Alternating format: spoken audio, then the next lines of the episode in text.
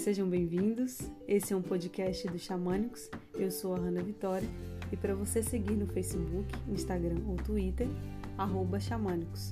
Cada alma que se eleva, eleva o mundo.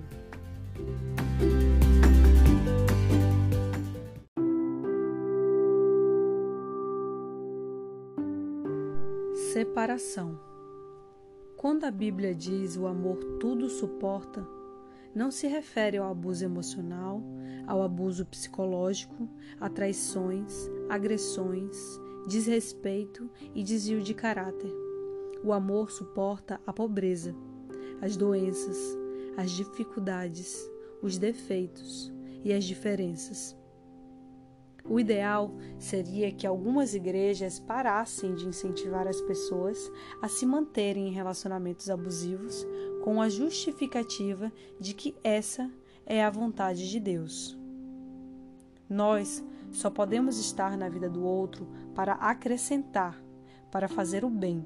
Caso contrário, somos perfeitamente dispensáveis.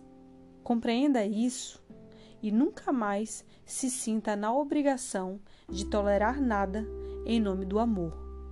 Você não é obrigado a nada.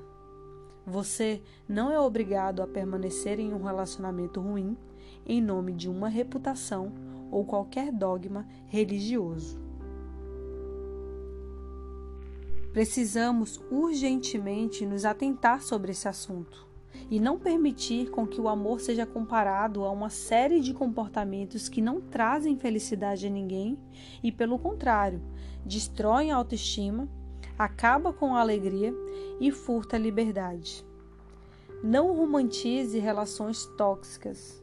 Jamais permaneça em um relacionamento que te machuca em nome do amor. Isso não é amor, mas a falta dele.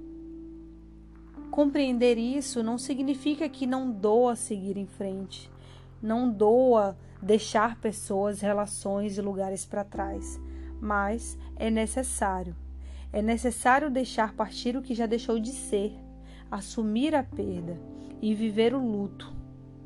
Uma das coisas mais lindas que, pode, que pode nos acontecer é nos permitirmos viver relações felizes relações originadas e mantidas pelos encantos da afinidade, pelo respeito e pela admiração mútua.